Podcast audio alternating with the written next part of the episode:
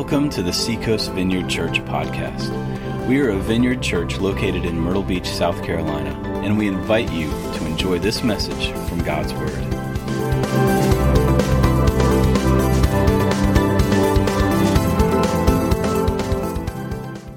Welcome. Hey, I was on my way to uh, Wilmington this week, and uh, as I usually do, I listen to like some preachers and or some music, and I was listening to one of my favorite uh, pastors, uh, a man named Rich Nathan from the Columbus Columbus Vineyard, and uh, Rich was telling, a, excuse me, a story about a uh, a young lady, uh, a young lady, a 16 year old lady who developed an app called, and maybe you've heard of this, Sit with Us. Uh, she developed the app in the 11th grade, and this is Natalie Hampton here. And what precipitated this is that Natalie was severely bullied in the seventh and eighth grade. Uh, she would go to sit in lunch, and I, I don't know, some of you will definitely remember lunchtime as either a great time or a horrible time in school. And uh, she would go to sit at her table, and no one would sit with her. And she was bullied. Actually, she was attacked physically four times by some students in the school, and uh, no one would listen to her. Listen to these words. And um, after I heard this story from Rich, Karen and I sat down and we watched her TED talk, and then we watched her being interviewed by some other middle schoolers. And it was just fascinating. But listen to this. In my old school, I was completely ostracized by all my classmates. And so I had to eat lunch alone every day. When you walk into the lunchroom and you see all the tables of everyone sitting there, and you know that going up to them would only end in rejection, you feel extremely alone and extremely isolated, and your stomach drops, and you are searching for a place to eat. But you know if you sit by yourself, there'll be so much embarrassment that comes with it because people will know and they'll see you as the girl who has nowhere to sit. So there's so many awful feelings that come with it. Well, finally, after two years, she was moved to high school, to another school in another area, and things went a lot better. And her first day uh, there, sitting at the table, someone came over and asked if he could sit with her. Well, she thought, well, my life is getting better, but I can't leave it I can't just leave it like it was because of all the people that experienced this. So she developed Sit With Us app. It's a social app where you can go on, uh, a student can go on and find a group to sit with, and there are people there waiting for you to welcome you to sit at the table.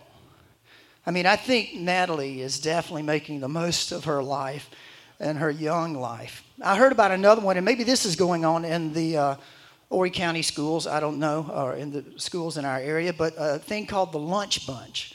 And uh, it's teachers who decide that they will make room and have lunch for those who are on the autistic spectrum.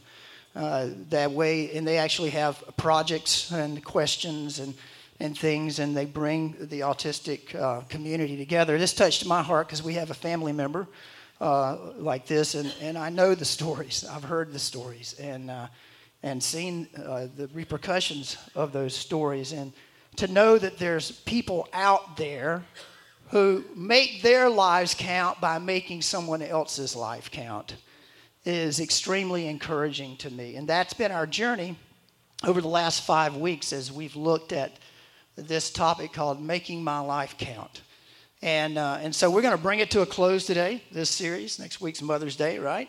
We're going to celebrate moms. And, uh, and so, uh, uh, if you'd pray with me, uh, we're going to jump into this. We're going to look at a familiar story, but I think we can learn a few things about making our lives count from it. So, Father, thank you for our time together this morning.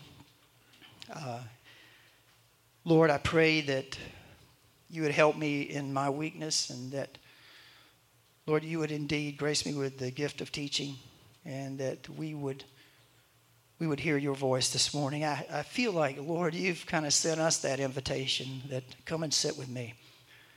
And so, Lord, we want to respond today and we come and sit because we know we're welcome with you. sit and listen. And uh, also to learn of your friendship, to learn of who you are. So be with us today, God. And I pray that I know there are some in here, I'm sure, who have not come to know you as their dear Lord and Savior and also as dear, deep friend. And so I pray today that somehow in my words and somehow through your word, God, and your spirit here, that you would open up that heart and they would see your great welcome mat and respond to your call to surrender and to follow you today, Lord. In Jesus' name, amen. Amen. Well, we're going to be over in Luke 10. Uh, in your handout, flip it over. There's a fill in on the back side. The uh, scriptures back there as well. And uh, this is a familiar story. This is a story of what? Anybody know? The Good Samaritan. And even saying the Good Samaritan uh, is an important thing. Let me get this set up. Jesus has been sharing. Uh, his disciples have gone out and found out that he has invested great power in them, and and but the leaders, the religious leaders of his day, are after him. They're trying to set him up for a fall. They're trying to catch him in some kind of mistake, religious mistake or something, and so they can take him down. And so this young lawyer, your scripture, your passage may say uh, lawyer, comes to him. And so let's read the passage. We'll put it up here on the screens and uh, then we'll take a look at this. On one occasion, an expert in the law stood up to test Jesus. Expert in the law means he was a theologian, he knew the law of Moses inside and out. Teacher, he asked, what must I do to inherit eternal life? What is written in the law? He replied. How do you read it? He answered, Love the Lord your God with all your heart, with all your soul, and with all your strength and with all your mind, and love your neighbor as yourself. You have answered correctly, Jesus replied. Do this and you will live. But he wanted to justify himself, so he asked Jesus, And who is my neighbor? In reply, Jesus said, tells a story. Jesus, awesome.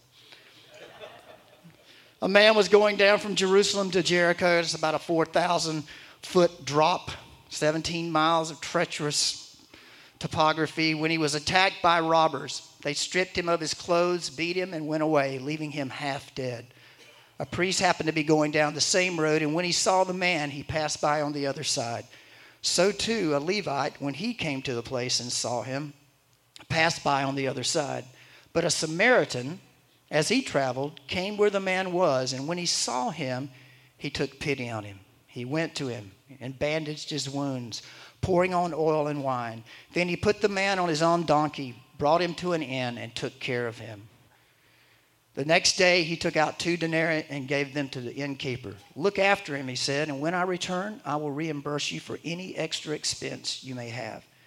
Which of these three do you think was a neighbor to the man who fell into the hands of the robbers? The expert in the law replied, The one who had mercy on him. Jesus said, Go and do likewise. Jesus is being tested, as we saw in this. The lawyer is a professional in the scripture, in the law of Moses. And, uh, and so he's testing, he's wanting to catch Jesus. Uh, Jesus answers not with a yes or a no. He asks him a question, doesn't he? He asks, Jesus asks a question. He answers. Jesus asks a question. Jesus tells a story. Jesus asks a question. He answers. I mean, I tell you all the time, Jesus is the smartest person. I mean, he handles this dialogue in a genius way to teach him. And, uh, and so that's the setup. And the set, this is a story. So we have to be careful about taking it apart too much because this is Jesus' way of trying to teach us something, but it is a story. So we can't kind of divide it up and say, wonder what he was thinking, blah, blah, blah, all of this kind of thing. Jesus is getting at one thing in this story. And, and here's, here's just the postscript for you. Jesus deals with us, he deals with people in their particular situation with what they need to hear. Because right after this, Jesus talks to uh, some of his best friends. Remember Mary and Martha? And uh, you remember Martha's just in the kitchen working hard, hard, hard. And what's Mary doing? She's worshiping, right, at Jesus' feet. And, and uh, Martha gets all upset. So there's a different prescription for that busy person Jesus deals with the situation as it warrants, and he talks to us in our situation as whatever we need. And so, in, in that situation, you'll have to read it. I'm going to leave you suspended there. We'll step back to the next story. But in this situation, you have a man who is an expert in the law and is trying to trip Jesus up. And it's very telling, too, right from the very beginning, because the, the man goes, What must I what? Do. What must I do to get into heaven? What must I do? And uh, as we read on in the story, Jesus responds with this, and this is going to be your first fill in. Jesus responds with, uh, How do you read it, right? How do you read it, Mr. Professional Bible Reader? How do you read getting into heaven? And your first fill in is this How you read makes a difference how you read the scripture, how you read life, how you interpret things, especially how you read what Jesus says and what he tells us, makes a huge difference in making your life count in the way that God intended for it to. What must I do? His perspective is already coloring that answer. Jesus knows that. So he says, What do you say? How do you read the scripture? And then the young man, I'm assuming he's young, he may be older, but he replies with what's known as the Shema. And every Jewish, good Jewish man knew this, a person knew, they were raised to know this love the Lord your God with all your heart, your soul, your mind, and your strength, right? And then love your neighbor as yourself. And he quotes it straight out. And Jesus says, hey, that's right. Go and do it. Anybody find a problem with that? I mean, go and do that, and yeah, everything will be great. Any of you loving the Lord your God with all your heart, soul, mind, and strength? Anybody doing that with all of your heart, soul, mind, strength? And do any of you love your neighbor as you love yourself? Well, this guy didn't bat an eye in this at all. And Jesus turns around and tells him a story because the guy backs up and goes, wait a minute, you know, he's feeling like some of us at times when we feel like we can't do enough. What must I do? What must I do to inherit eternal life? And so suddenly, when he hears his own words, the words he knows so well, suddenly he is feeling very vulnerable. So he backs up and goes, Wait, wait a minute, who is my neighbor? Like, you know, who is it that I'm supposed to love like myself? And so Jesus tells the story. How you read the scriptures, how you read life, how you read everything taints everything you do, how you feel, how you respond. And uh, let, me, let me give you an example. Romans 15.1. Romans 15.1 says, accept one another, then just as Christ accepted you in order to bring praise to God, right? Have you ever read that with you in mind? How do you read that? Accept one another. I'm supposed to accept one another. That is what it says, right? Accept one another as Christ accepted me. Have you ever read it this way? Accept myself as Christ has accepted me. Have you ever read the scriptures for others for yourself? Or is it always for somebody else? See, how we read the scripture taints the rest of the story how we interpret it and, and our life experiences and all of it kind of come in and cloud it at times. And so we tend to interpret it. We have to kind of take a, a look at it again and again. And I think this is what Jesus is doing for this young man. Uh, how you read what God tells us in His Scripture makes all the difference in the world. Now, look at the second one. So, how we read makes a difference.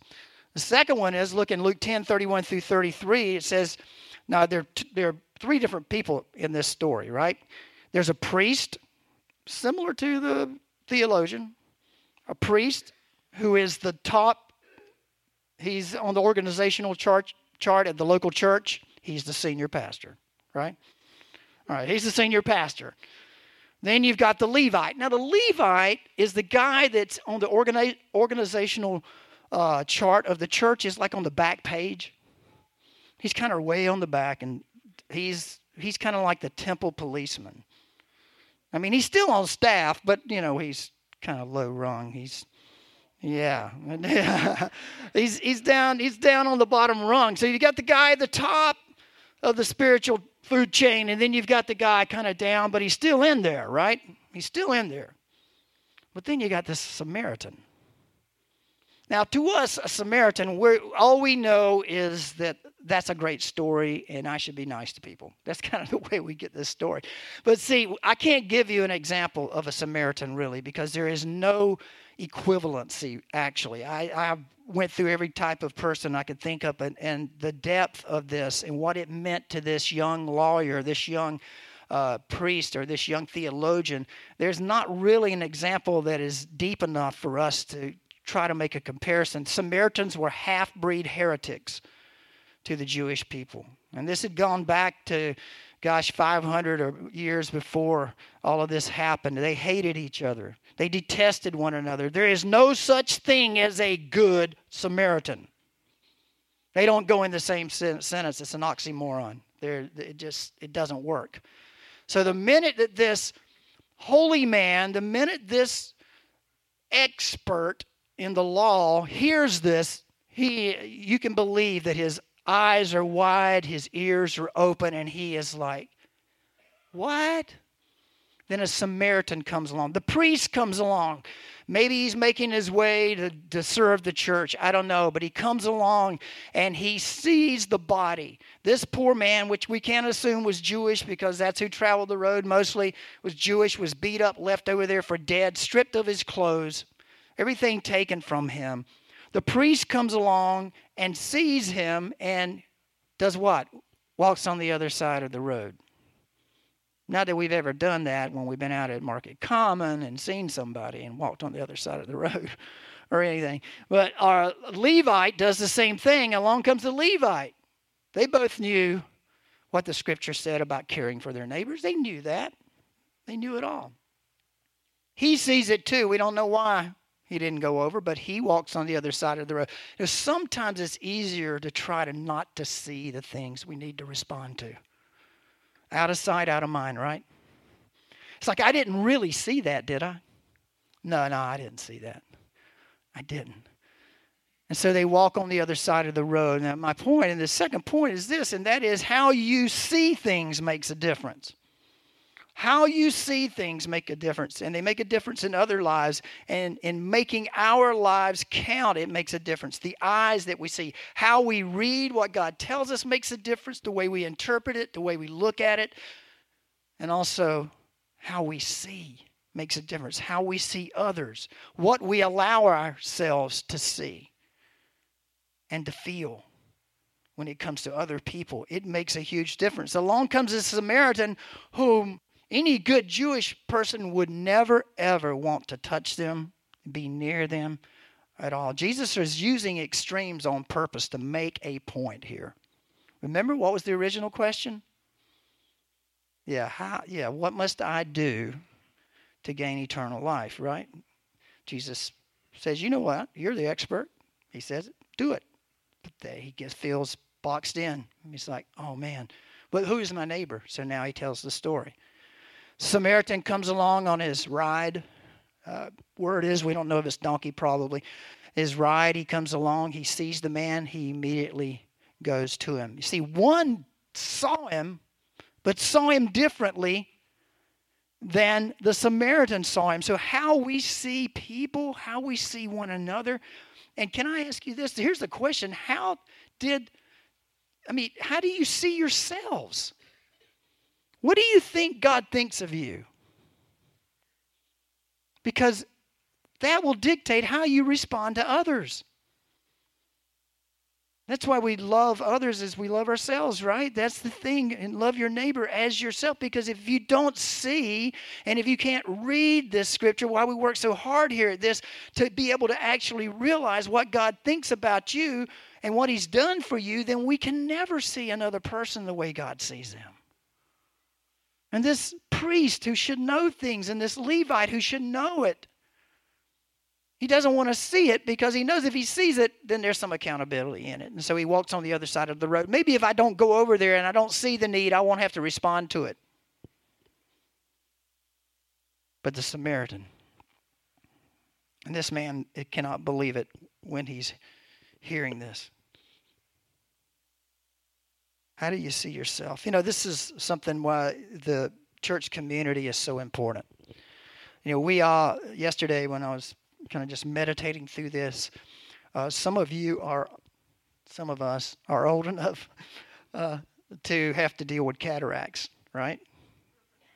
You know what they are, right? You start noticing some diffusing at the light when the light hits you at night or uh, during the day when I may be getting a little foggy and you can't focus. You know, that all of us have spiritual cataracts. Every single one of us. All of life is diffused through something that's been placed in front of us, and that's our experiences, that's what we've been taught. All of that, and we need help to get those cataracts cleared out. We cannot take them out ourselves. We need one another. We need each other as Samaritans to come along to help remove the cataracts so that we can see life and see people the way that we're intended to. Otherwise, we just we really never make our lives count the way that they could. You know, what you see is where you will be. Your eyes lead the way. It's like surfing, you know, and surfing, some of you know that when you go to turn, you're looking down the wave. When you go to turn, you look back, and what happens? Your shoulders follow, right? You look where that gaze goes, your shoulders follow, your hips follow, and in come your legs, and you're going that direction. You go back the other direction, you throw your eyes back, your shoulders follow, and you come back around. That's life. Wherever we look, whatever we see is where we go. And so, how we see and what we see is so very important in our lives. I think Natalie Hampton saw something. You know, she experienced it and then she saw it. She said, There are others, not just me, but there are others that are going through this as well. And she chose to make a difference. How we see things, how we see one another. How do you see your family? How do you see people? How do you see people in the world? I mean, we have cataracts. And a great question to ask is the minute you see someone that you immediately feel a little cringe factor. You know what I'm talking about? Come on now, I, you know, I you know I I know because I'm like this, not only with my wife, but um, you know, she gets to see it all because, you know, I'm a good pastor and I can't do that. And so, um, but whenever I, you know, whenever I'm like reactive or something or get upset, she hears it. And it's like the minute, the minute I hear it, though, it's like the Lord kind of grabs my heart and goes, Did you just hear yourself? Did you just hear yourself, Tim? And I mean, God doesn't go, you know, He just goes, Really? Really? Seriously? And I'm like, You're right, God, you're right. Cataract, cataract. You know, time to have it peeled back, time to have it peeled back. And the same is true with the way you see yourself. Some of you, like, are, you ever been raised in a legalistic setting? So everything, just like this young man, this young man or this man who is asking this question is raised in a setting where you have to do, do, do, do. It's all a bunch of do, do, do. Yeah. Do, do, do, do. And if I do enough, then I'll be okay. Then I'll be all right.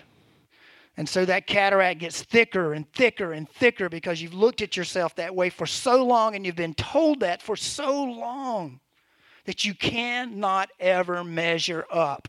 And so all of your life is driven, driven, driven, driven, driven, trying to measure up until Jesus comes along. He goes, My yoke is easy my burden's light. And that is so foreign to us. That is so foreign to us. Jesus peels the cataract back, peels it back so that we can see his gracious, glorious perfection that he has offered to us in his own life so that we can be forgiven and live this life that he's called us to. How do you see yourself? What you see makes a difference. What you see when you look in the mirror makes a difference. You cannot love your neighbor if you haven't learned to at least love what God is doing in you and who you are in Him. I mean, have you ever looked in the mirror? I, I don't mean this in a Fonzie kind of way. You know, But have you ever looked in the in the? Some people don't even know who that is. What, the, the bear? What? Uh, but ever looked in the mirror and just gone, "Thank you, Jesus." Not, oh, "Thank you, Jesus," you know, but "Thank you, Jesus." Thank you. Thank you. Thank you. And then take that and see others the same way and treat them that way. Samaritan saw this man. He, there is no sign of any hesitation on his part. Immediately, he jumps down to the side of the road and he begins to work on him. And, you know, this is where really the truth is, isn't it? And that is how we respond makes a difference. That's your third fill in. How we respond. How we read things makes a difference. How we read the scripture, how we see things, ourselves, others, makes a difference and then how we respond will make a difference. And that was the big difference, isn't it? What if the Samaritan had just said, Oh, poor guy, and walked on? But he didn't. He went to him. Look at the verbs in this passage and the action in this passage. He said he went to him and he bandaged his wounds, pouring on oil and wine very precious for food and for drink and also for the medicine of that day and oil and wine. Then he put the man on his own donkey, which meant what? He had to walk. That meant the man had to walk. He put the guy on his donkey. Now this Samaritan is having to walk this distance to get to help, to get him to the inn. He brought him to an end, took care of him. And inns were not like we're thinking. We're thinking, well, he went to a nice hotel down here on the strip and, you know, checked him in. No, the inns were like an extra room or where the donkeys lived or some house, and they were disreputable many times. And if you went in, you could get ripped off, but still, that was the closest place to get help. And so he took the man there. And then the man puts his own finances in jeopardy because he tells the innkeeper, he says, Take care of him. He gave him two denarii, right? Said, Here, this will take care of you right now, but I'm coming back, so there's going to be more care. But if anything is needed, I will take care of it and pay you when I return.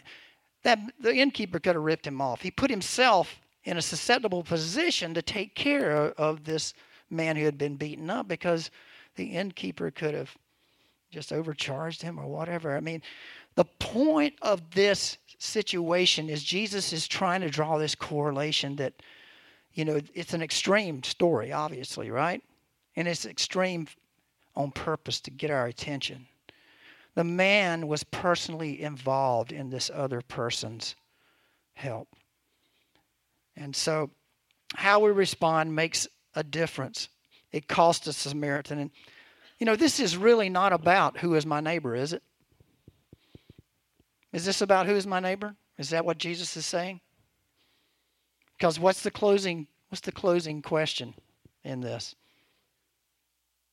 Yeah, go and do the same. And then he he said, Yeah, that's right. You see, it's not about who is your neighbor, it's about you being the neighbor. It's not about who it is. It's not about whether you like them or not. It's about you. It's about you being the neighbor. That was the point. You know, the the the the lawyer can't even bring himself to say Samaritan. He says the man. When he says who, you know, who showed him mercy and who loved him, he says the man. the pro, you know, the, the uh, lawyer, he can't even say the Samaritan. He can't even let it come out of his mouth. That's how much he detests this person. He can't say it, but he has to admit who was the neighbor. He was a Samaritan. And so um, instead of us going around going, I wonder who my neighbor is, here's the question Will you be the neighbor? Let's pray. Father, thank you for your word this morning.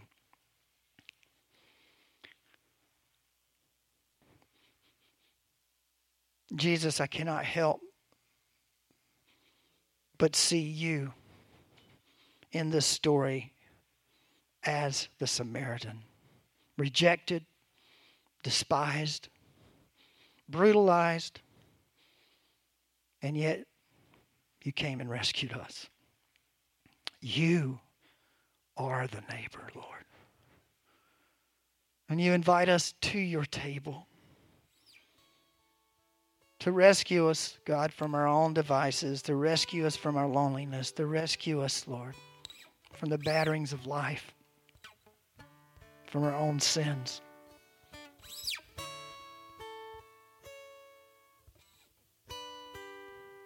My prayer is this morning that if you have not responded to Christ's call in your life,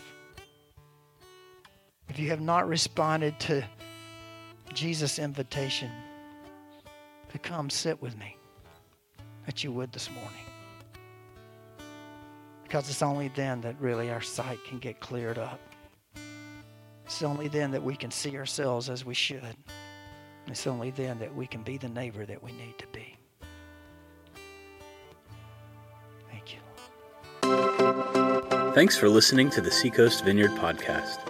We are a vineyard church located in Myrtle Beach, South Carolina, and you can learn more about us by visiting seacoastvineyard.com. If you need prayer, you can call us or email care at seacoastvineyard.com. If you feel called to support us financially through a one time or recurring gift, please click on the Give tab at our website or text any amount to 84321 and follow the prompts.